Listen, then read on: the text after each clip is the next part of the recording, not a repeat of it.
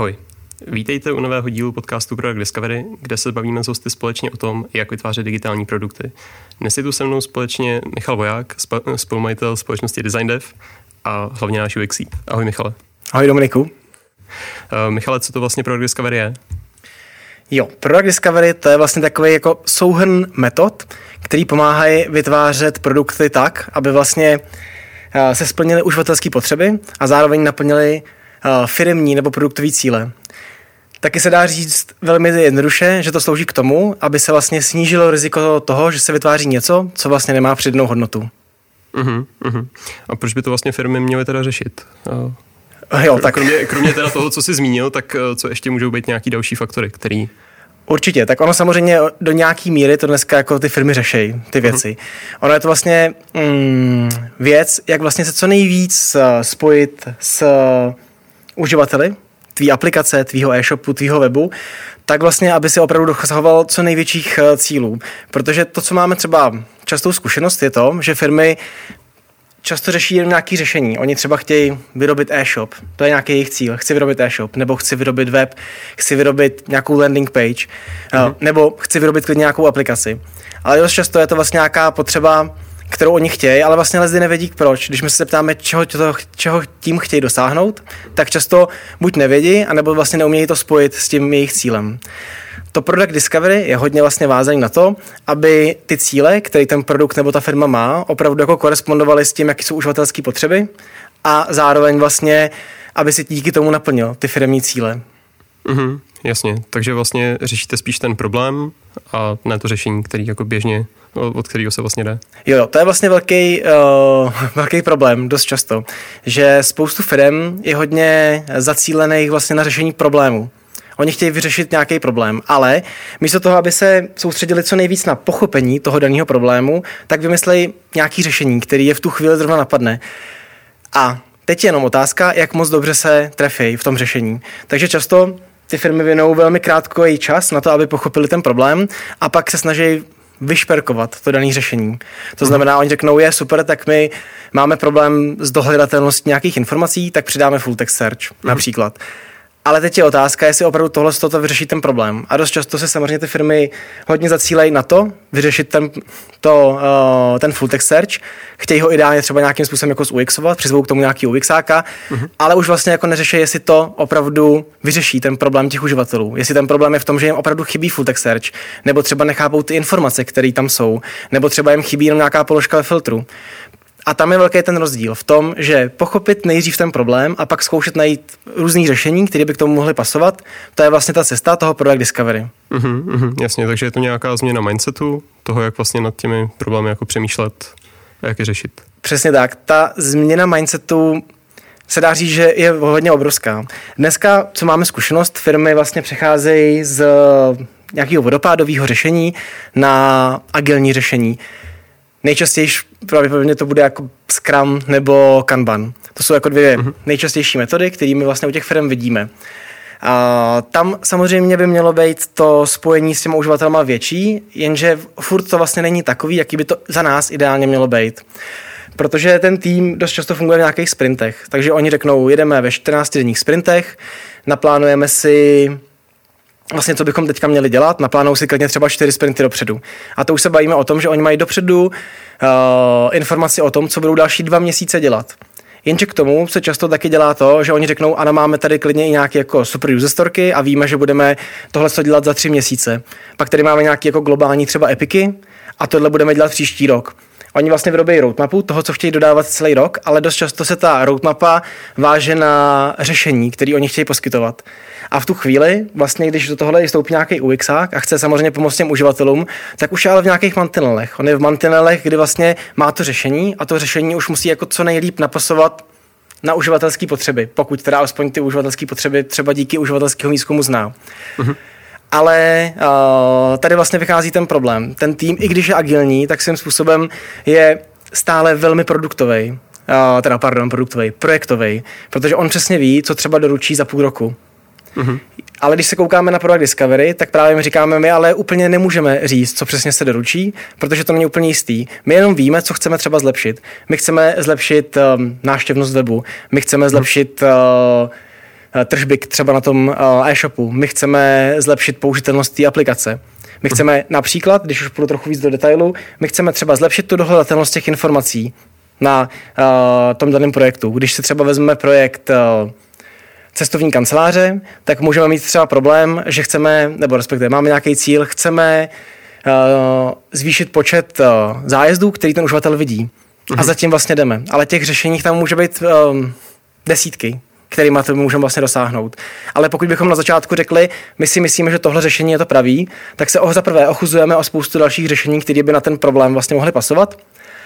A za druhé, co když vybereme řešení, který i dejme tomu má třeba nějakou přednou hodnotu pro uživatele, ale bude se vyrábět 6 měsíců a zastaví celý ten vývoj.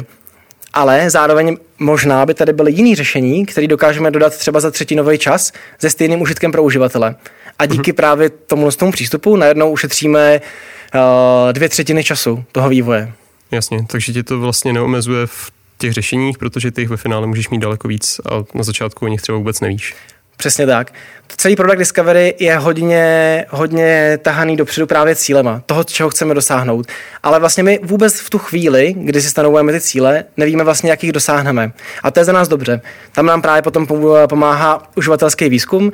My potom zkoumáme, jak vlastně těch cílů dosáhnout pomocí právě nějakých uživatelských potřeb, obav a tak dále. Uh-huh. Tyhle ty, tenhle ten balík informací my dáváme potom do těch příležitostí, které můžeme dělat.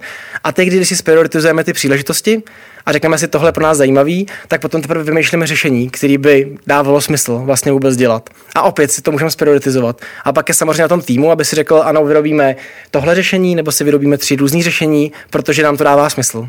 Uh-huh, uh-huh. A jak je vlastně složitý tohleto do těch firm dostat? Předpokládám, že to složitý bude, uh, protože to ty firmy dneska řeší úplně jinak. Jo, uh, to právě je důvod, proč děláme tenhle ten podcast a co vlastně je taková naše jako uh, mise. My chceme tohle vlastně ty firmy naučit, aby ty produkty mohly opravdu vznikat velmi dobře, aby vznikaly na základě uživatelských potřeb, ale taky, aby se naplňovaly ty cíle. Na to nesmíme zapomenout ty firmy, ty produktové týmy dost často tam nejsou kvůli tomu, abychom jenom dělali radost uživatelům. My potřebujeme mhm. vlastně něco udělat. Nejčastěji samozřejmě to má něco společného s penězma té firmy, uh-huh. ale to je to, co vlastně potřebujeme. Tahle ta metoda to vlastně umožňuje. Samozřejmě, eh, jak si říkal předtím, ten mindset je velmi složitý, protože dneska, hmm. pokud vezmeme třeba nějaký větší korporace a přecházejí z přerodu z vodopádového řešení na agilní, tak to je obrovská už změna mindsetu jako taková. Hmm. Ale pokud se bavíme o tom, jak vlastně jako z agilního vývoje se změnit vlastně do něčeho takhle velmi dynamického, kdy vlastně my opravdu jsme schopní dodávat ty různé změny na bázi týdnů hmm. a vlastně ty vývojáři třeba lezdy nevědí, co příští sprint budou dělat je potřeba se na tohle připravit, ale zároveň taky je potřeba změnit ten mindset v tom, že my neřekneme, ano, za tři měsíce dodáme full text search. My řekneme, ano, za tři měsíce použi- pomůžeme uživatelům s tím, že se jim líp budou dohledávat informace. Uh-huh. Zatím ještě nevíme jak, protože to teprve budeme zkoumat. To samozřejmě je složitý, aby to ty firmy pochopily, ale jako naše zkušenost je taková, že se nám to jako čím dál tím víc daří. Je potřeba prostě právě těm lidem to vysvětlovat, jaká je tam ta předná hodnota, jak to vlastně funguje, co jim to opravdu v reálu přinese. A jak říkám, ty lidi čím dál tím víc se nám daří přesvědčit, aby to vyzkoušeli a když to vyzkoušejí, tak vidějí, že tam ta předná hodnota je. Uh-huh, uh-huh. A jaký metody k tomu vlastně používáte, abyste tohle toho dosáhli? Jo, tak ona, jak jsem říkal, Product Discovery je vlastně souhrn různých metod a těch metod opravdu záleží hodně na korporaci nebo na té společnosti, může to být klidně i menší společnost, uh, je spoustu. Eh, to, co vlastně pro nás je takový základ, je takzvaný Opportunity Solution Tree, který právě vlastně pracuje s, uh, je to vlastně backlog. Stejně jako je v agilním přístupu nějaký vývojářský eh, backlog z toho, co se vlastně bude dělat. Máme tam nějaký epiky, máme tam nějaký user storky, nějaký tásky a tak dále.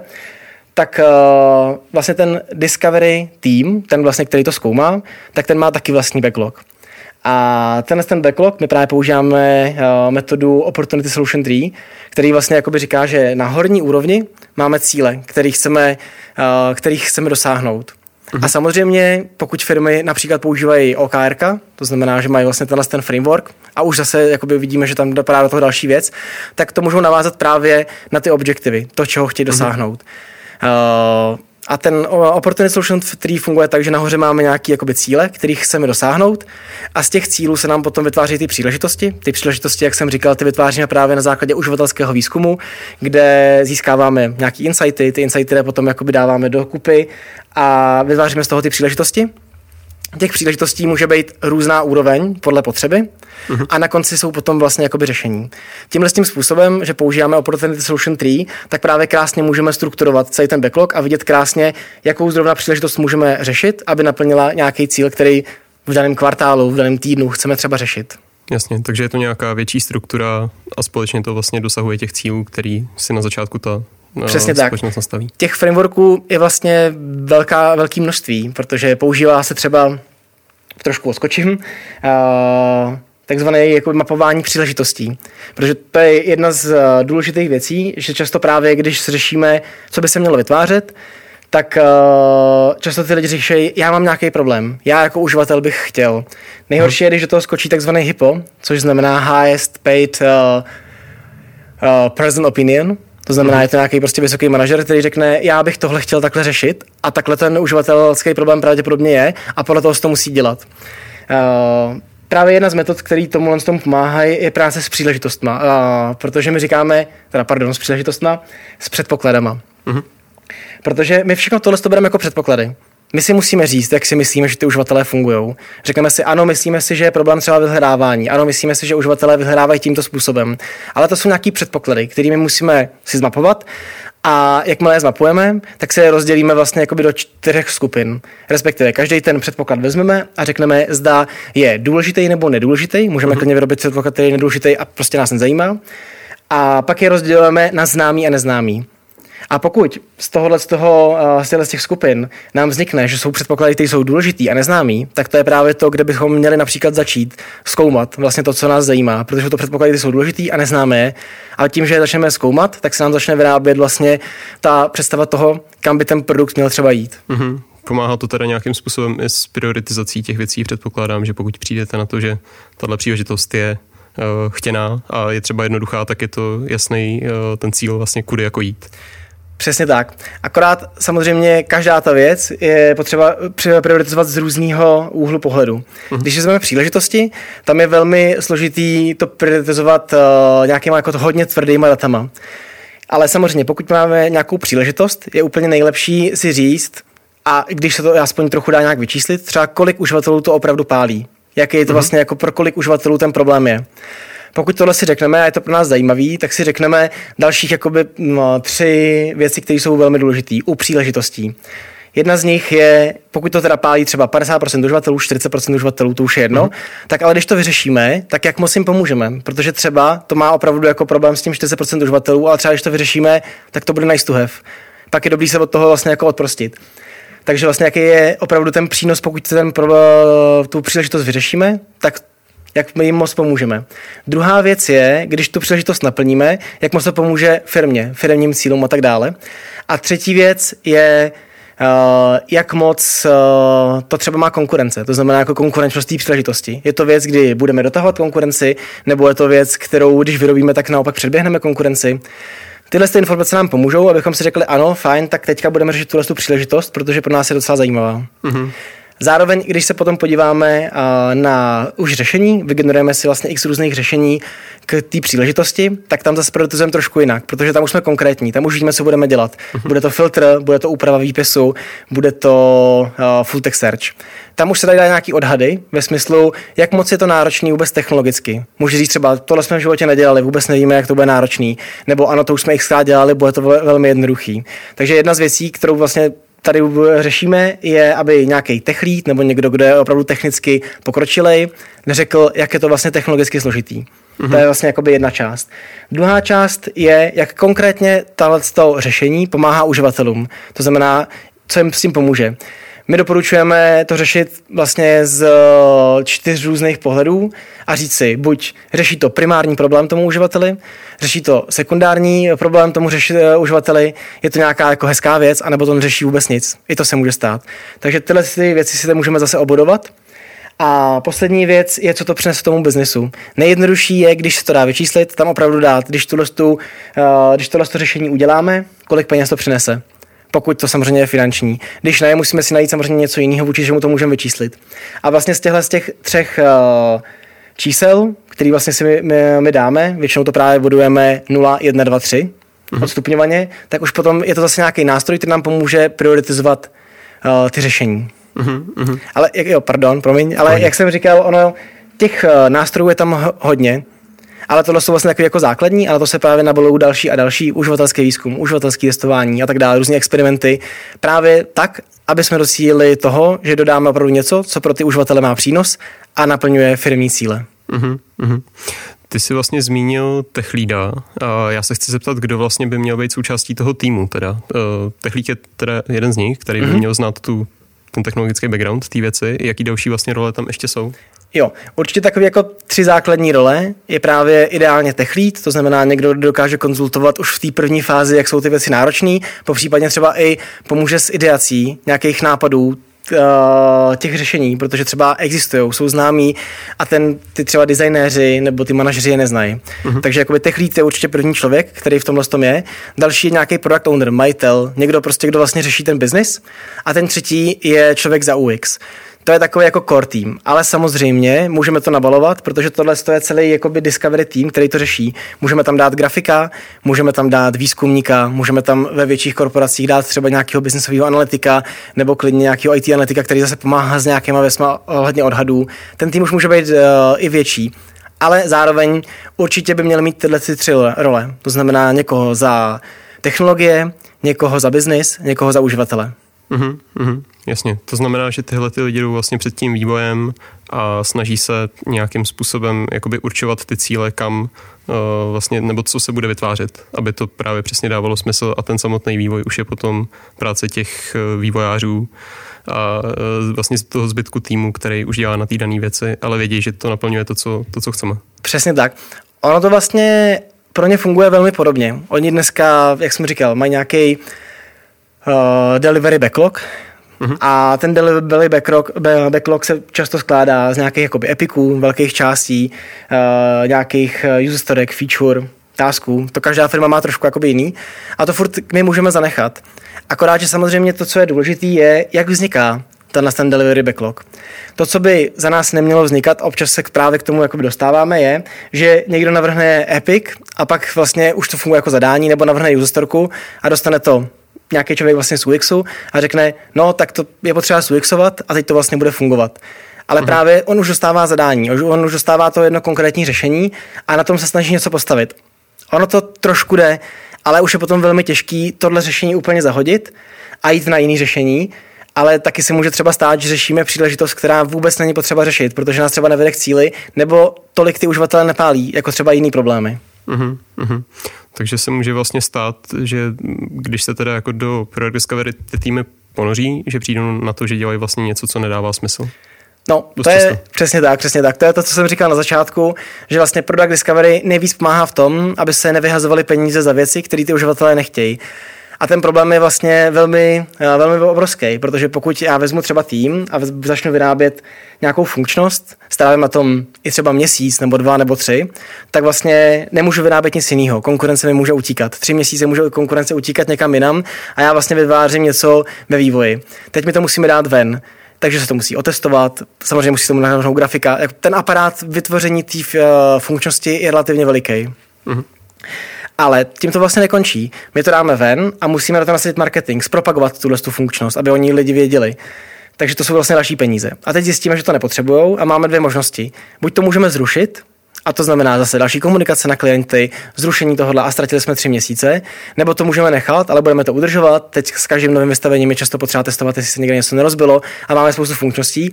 A navíc ke všemu dáváme funkčnosti do aplikací, do e-shopů, který uživatelé nechtějí, což může mít ještě další efekt a to je to, že jim vlastně dáváme víc informací, než oni potřebují a zbytečně vlastně to rozhraní uživatelský, jak to říct slušně, jako zabordelujeme. Mm-hmm. Jasně, takže pak vytváří prostě věci, které uh, jsou spíš na obtíž. Přesně tak, takže vlastně vybrat špatný řešení z tohohle pohledu je za nás jako hodně, hodně špatný potom pro ten produkt i pro ten tým. Jsou to dost často potom vyhozený peníze a vlastně ztráta času a navíc ani ten přínos pro uživatele nemusí být takový a nedej bože, když by byl třeba jako negativní v tu chvíli. Uh-huh, uh-huh. Takže cílem je vlastně soustředit se na ten daný problém a nepřemýšlet už vlastně jako v těch dalších fázích nad tím konkrétním řešením, protože to je vlastně na škodu. Přesně tak. Začít vlastně od toho pochopit velmi do hloubky ten daný problém a na to teprve začít jakoby řešit nějaký příle, uh, řešení. Uh-huh. Super. Tak jo, Michal, já moc děkuji za rozhovor. To je z téma Product Discovery pro dnes vše. My se budeme bavit společně s Petrem Springerem v příštím dílu o téma uživatelského testování. A já ti, Michale, moc děkuji a zase někdy. Díky. Díky, Dominiku.